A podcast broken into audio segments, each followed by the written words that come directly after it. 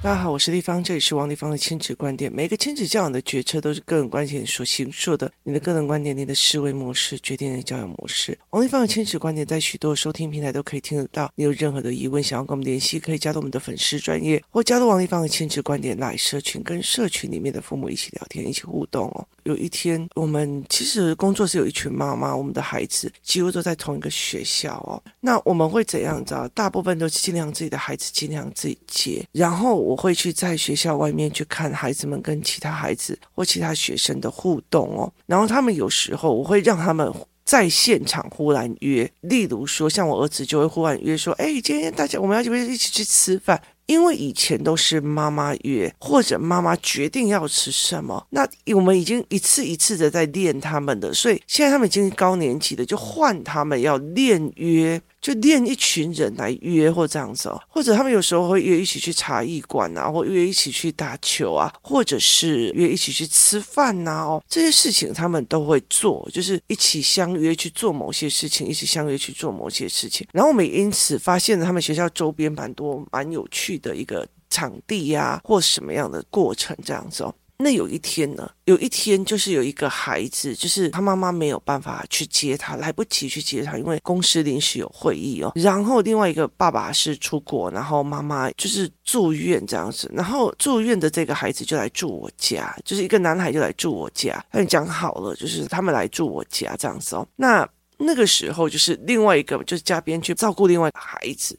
那因为我们那一天刚好约了一个人在工作室开会，所以所有的小孩就一律。一律叫他们坐公车回工作室。那他们坐车回到工作室之后，他们就开始聊天啊，吃我帮他们准备的小圆面包夹冰淇淋啊。就他们吃完了之后，我们也事情做得差不多。然后我就发现他们一群在一起我，会一起聊很多的事情，就是不写作业。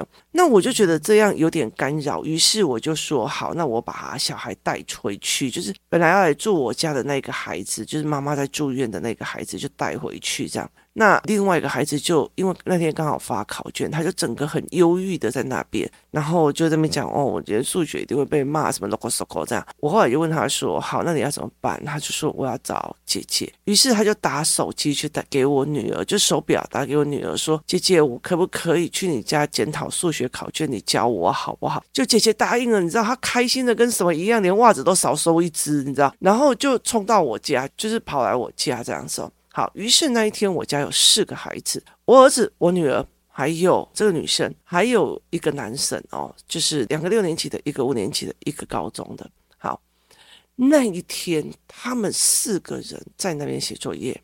那个六年级的男孩哦，很乖哦，他的作业最多，他一样一样写完，一样一样非常认真的像面对一个战士这样子把功课写完哦。那他写完，然后可是问题是他的功课太多，有些他就不愿意，就是小气他就没有办法写。然后所有人都写完了，做完了在那边晃来晃去，然后在那边就是做积木啊、练数学或聊什么东西的时候，他就没有办法。融入这样子哦，那另外一个那个女生，她的数学成绩并不是很好，所以她就来找我女儿，希望我女儿教她。我女儿的学习很奇怪，就是她并不愿意去背题目，不愿意去做，可是她很喜欢写数学题，因为她觉得数学很有思考性，她喜欢那个思考的过程跟解题的过程，所以她会引导她去看这样子哦。那在场的四个孩子哦，就是我女儿，她应该也不会算是成绩很好的那一种。那那个女生也不会算成绩非常非常的好的那一种哦，所以她数学也不行哦。然后我儿子也没有很好这样子哦，只有那个男生比较好。那后来他妈妈有说，他并不是他们班最好的。我说你不能这样子看哦，因为。有很多孩子是去安亲班的，安亲班尤其是在学校附近的安亲班或补习班，他很容易拿到校内卷，也就是例如说我读 AA 国小，然后他就拿到校内卷，所以他拿到校内就一直给你考，一直考，一考，所以你就会去学校考的时候，你的成绩都很好。可是他真的是逻辑思维嘛？他真的是整个教案的思维嘛？不是哦。所以有很多人上了国中或高中就整个崩盘了，其实很大原因是因为他用了很多的校内卷，把国小的分数拉高。可是很大的一个原因，他是并不是很清楚，他是背题目，他只是刚刚看到熟悉的题目了，所以他就会用这样子的思维。所以我们会觉得，像我们这种不爱上安亲班的坚持小孩要想通的，就是成绩就并不是那么的漂亮。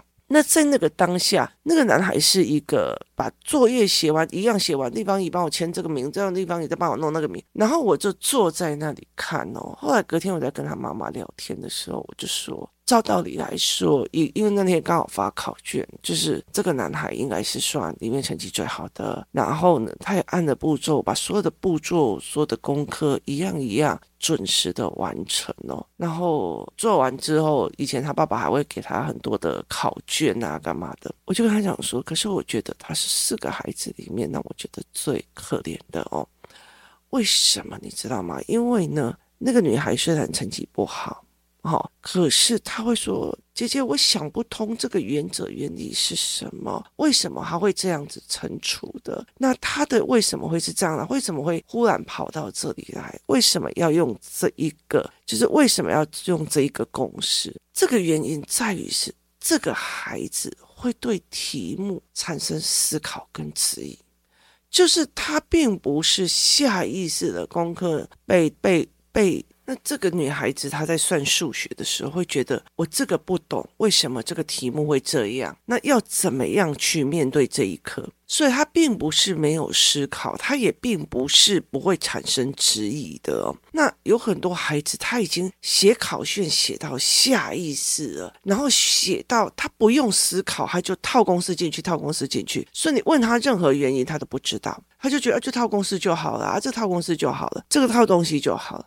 所以，其实，在那个过程里面，我就在看这几个孩子的读书方式哦。那过没多久呢，这个女孩哦，就是姐姐就会教她几题，然后她就说：“哦，好，那我就先算几个，算一算呢。”过没多久，姐姐发现她等一下要上线上一模的英文课，她就先跑去洗澡。这女孩子算数学算到一半，发现姐姐不见了，知道，就拿着那个数学题追到那个厕所，然后就问她说：“姐姐你在干嘛？”我有好几题还不会，那好不容易姐姐出来了，她离上课也只剩五分钟。那一边吹头发的那个小孩就赶快冲过来，说：“姐姐，这一题怎么想的？这一题怎么思考的？”哦，那照道理来讲，他是一个成绩比较不好的孩子，可是他想要去了解数学题是怎么思考的，怎么去弄的。他没有套公式，他也不知道怎么套公式。为什么这里的逻辑是套那个公式？思维到底是什么？然后他就会追着姐姐这样子跑。然后呢？我儿子也会这样，姐姐，你不觉得这一题出的没有道理吗？这里的逻辑哪里出了什么样的状况？那为什么这些出题老师会这样思考？也意思就是说，这几个成绩所谓的比较没有那么好，写作业很机机车车的这个几个孩子，他其实是用一个我在跟作业跟出题老师对话的方式在写。这个不合理啊！这个为什么怎样怎样怎样？那个不合理啊！那个怎样怎样怎样？可是那个考写的很好的那个，他真的是下意识写到下意识，然后你不觉得他在思考？就是你没有觉得他在思维哦。所以对我来讲，我就觉得，呃，这这这平常考卷啊，干嘛的有应该写蛮多的了。就是他写的很多，写到他下意识，写到他不需要去讲，他就可以了。所以我就一直在想这件事情，如果这样子的样貌下去，然后这个孩子又是对错两立观很好，就是他会觉得分数很重要的孩子，那他之后如果没有办法再用大量刷题去享受的时候，去去拿到分数的时候，他会怎样？那他会不会厌倦的这种没有思考性也没有乐趣，然后脸沉下来把它写完的这个作业的内容哦，他没有任何一点。一点抱怨或者是一点怎样，觉得这个内容不对，那个干嘛的没有？他觉得就是我赶快把它写完，要不然等一下会被骂。我赶快把它写完，要不然我被爸爸骂。就他是这样子的思维，然后再加上爸爸会给他很多的考卷，所以他等于是下意识的一直写，一直写，一直写。然后问题在于是他整个写的过程里面不动脑，这才是我在了解的一件事情。我们曾几何时在很多的东西里面，让孩子没有办法享受 What wonderful，让他觉得这个概念就是。怎么有这么棒的知识？怎么有这么特别的思维模式？那为什么会这样思考的？这是一个非常非常有趣的一个角度哦。所以对我来讲，它就是一个很有趣的思维逻辑。那他们没有想要去做这件事情哦。所以，其实，在台湾有很多人，我们呃所谓的很少读书的一个原因，在于是我们在读书或者在看书的过程里面，并不觉得这件事情是愉悦的，是开心的，是我有得到知识的愉悦，是跟他对谈的。所以后来我就在聊这件事情的时候，我就在聊这件事情的时候，那我们就在谈说要怎么帮这个孩子哦，因为如果进入到了国中系统，他有这样子的方式，他真的要需要这种方式。就对我们来讲是两难，就是以我儿子来讲，他必须要像这种方式大量刷题刷到那，他才可以考到最好的分数。但是他也毁了他对数学或者他对很多科系的兴奋度跟喜爱度跟逻辑思维度。那这个孩子或许会在这个国中的教育里面最适应，也考得最好。但上高中之后，他的身心压力，因为那已经不是用背的可以做出来的，就是有很多的孩子在前面用了所谓的安亲班那种背啊、刷题啊，然后导致后面其实他没有办法活用知识，就算考上好的学校，他也觉得读书好讨厌、好无聊，他也会有这样子的思维模式哦。所以你怎么去思考这一？件事情是一件非常重要的一个概念，就我怎么去思考这一件事情，我怎么去看这一件事情，它是一个非常有趣的一个思维哦。那我后来就在讲说，其实很多的人，很多的父母很喜欢这样乖乖回来就把作业写完呐、然后也不用迟疑呀或干嘛的嘛就把作业写完的这种孩子。可是事实上，他就是一种逆来顺受，有什么我就信什么，有什么我就回答什么。其实不管以后他在做所谓的写合约，或者是别人对他的语言，他没有那个质疑跟对话能力，那他怎么去分辨出来这里面有错或有问题哦？所以这才是。一个，我觉得他是一个很危险的一个点哦，所以对我来讲，我就觉得说，对两个孩子同样进去国中之后，他会有两种不同的样貌。例如儿子，他就没有办法在那个国中里面去。大量的去把他的逻辑思维练出来，甚至他的优点就不会是个优点，反而他会变成成绩差。那这个孩子可能用这样子的读书方式会变成成绩好，可他不会享受到知识的愉悦，甚至他也会在大量的做题过人，把自己的那个压力拉到最高深。所以其实我觉得在看很多事情的时候，其实是蛮有趣的。那我其实，在很多的就是游戏团的时候，美玲老师就来跟我讲一句话，他就。说以前我实在是不太懂你的思维，可是现在我当了语言老师之后，我其实可以理解你哦，就是。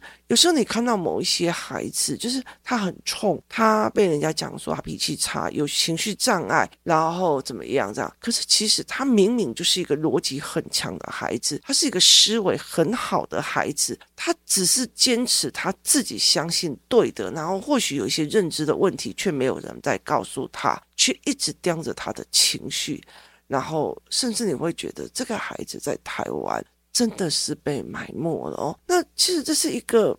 很心痛的一个过程，甚至妈妈如果她还是又走到，就我的孩子明明不是就是传统读书的这种方法的孩子，所以他读不好，可是我不知道怎么教。很多的人告诉我说，功课不重要，做人才重要。但是怎么教做人？会读书的孩子不一定会思考，对，那怎么教思考？就是你不能说，哎呦，会读书的小孩也并不一定以后都好。对，作为做人才厉害。对，说的没有错，但是怎么叫做人？你总不会说，因为会读书的小孩不会做人，所以不会读书的小孩都会做人吧？所以这不是的。所以我后来在生成很多的教案里面，其实一直在觉得这些小孩发生了什么事情，本来就出了哪一个教案，没有发生的事情又会出什么教案。我一直在做这一方面的一个概念，尤其是补，一直补，一直补，因为我知道没有人在做。所以在这整个概念里面，你会发现这一件事情，对我儿子这样子的孩子，他需要不同的教育文本、教材文本；对那个小女生，她也需要不同的引导的数学文本。那对这个很会刷题、很会干嘛、写很多题，然后下意识作业都写得很好的孩子，那你也会清楚知道，他并不是在思考，他也不研究在那边。可是他占了大部分的台湾的所谓的好学生的利益或者是什么，那你反而会觉得他是把那个情绪跟精神压到最紧绷，那你不知道哪时候他会爆炸，或者他在这整个过程里面，在六年，在五年，他的对知识的开心，他对人生的开心还有吗？很难讲哦。所以其实有时候我觉得，从以前到现在，我在看我认识的孩子们这样子一直往上，有时候你会去看到哦，那妈妈有跟我讲，丽芳，我的儿子现在高中，然后怎样怎样，我就会觉得很难过。为什么？因为。因为其实，在国小的时候，你认为为他好的所有的事情，当你真的能够看通透的时候，你就会了解一件事情：是他高中的问题，他情绪的问题，他不想活的问题，有可能就是在国小里面少做了一个什么，或做歪的一个什么，而这些并不是一个父母的问题，而是。很多的教养理论其实是把我们走到一个错误的地方哦，所以我其实会觉得很难熬的一个建设一些，就是幼儿的教育体系是一个幼教系的。然后小学的教育体系跟大学的教育体系，甚至这些有很多的教育的人士是没有经历过社会的，甚至他没有那些所谓的人生人性的毒打，所以他其实用一个很光环的你要分享，你要忍耐，你要干嘛去要求孩子，反而其实会让孩子陷入了很大的悲伤。所以有时候好坏的定义并不一定哦。我以前曾经羡慕有几个朋友，他们家里面家产很多，他们不用工作就可以有很多的钱。可是当我到了这一个年纪的时候，我就觉得哇，当初的好其实是在腐烂他们的身心智。现在如果一整个环境变了，他其实没有求生的能力跟思维的能力，这反而对他们两个讲是一个伤害哦。那当初我决定不回家去做，然后一切在这靠自己的时候，对我过着我没车没房没什么样的概念。可是问题在于是，问题在于是，我学了一身本事，而且我让我孩子。去看到什么叫自力更生，这是完全不一样的。有时候你在以前觉得好的事情，后面再去翻世间的好坏，没有绝对的价值，这才是一个最重要的一个概念。或许，或许到高中逼疯你自己孩子那个人，是那个在国小的时候，你压着他读书，然后一直逼着他读书，想要为他前途好的那个动作，这个才是一个最重要的一个思维。其实我，其实我在我的孩子身上放弃了很多对。功课分数的追求，我疯狂的让他去看数学的思维或什么。像你最近来讲，他如果搞不清楚月分通分的时候，我让他去冲。别人例如不管香港教材，他美国教材，我干嘛去把那个原则原理解读出来给我看？他可以做解读，但是他没有办法如此快速的下意识的写数学，因为他是每一题都认真的在思考的哦。所以这是一个让我觉得台湾一个一个所谓的，我看到题目马上下单，我看到名字马上下的，这个东西其实会让我在很多的概念里面去说啊，对了，你这个小孩就是怎样，就看了一个讯息，一个关键字就下。定决心说你这个人就怎样，你那个人就是我们太浅层思维了，或许是一路上的教育做出来的，很多的时候其实。是好的，是坏的，在短时间来或许看不清楚，或者是表面看不清楚，长时间才是一个比较大的问题。那我的孩子高中了，然后当初一起带的那一群孩子，他们幼年的时候是什么样的状况？现在又是什么样的状况？其实让我觉得非常非常的值得研究跟探讨哦。所以很多时候我在做很多事情，很多人没有办法理解。例如说，我常常带孩子出去玩，我带孩子走到哪里去，弄到哪里去，思考到哪里。我带孩子用学习的商业逻辑，很多人看不懂我在做什么，一直到后面看到孩子的状况，他才理解说：“哦，原来是这样推导出来的哦。”那看不懂就是看不懂，在这个当下，你如果只看到现场，那就看现场。人是因为人的多元思维而美丽，因为有不不同的认知、不同的快乐而快乐的哦。所以我觉得有时候很多的事情，有时候很多的事情。并不是有绝对值，并不是小时了了，大未必佳也，并不是小时候很优秀，长大一定很好。他其实都种下了认知的因子，或者是这种做思维的因子。这是一件很有趣的事情。这也是我觉得在这个教育领域里面，或者是教养领域里面，在看这件事情，我觉得有趣的地方哦。你不能跟我讲啊，丽芳老师情绪教育怎么教？我告诉你，一百个孩子有一百个情绪教育的顺序跟逻辑哦，是要一个一个去破关的。它非常非常的有趣。今天谢谢大家的收听，我们明天见。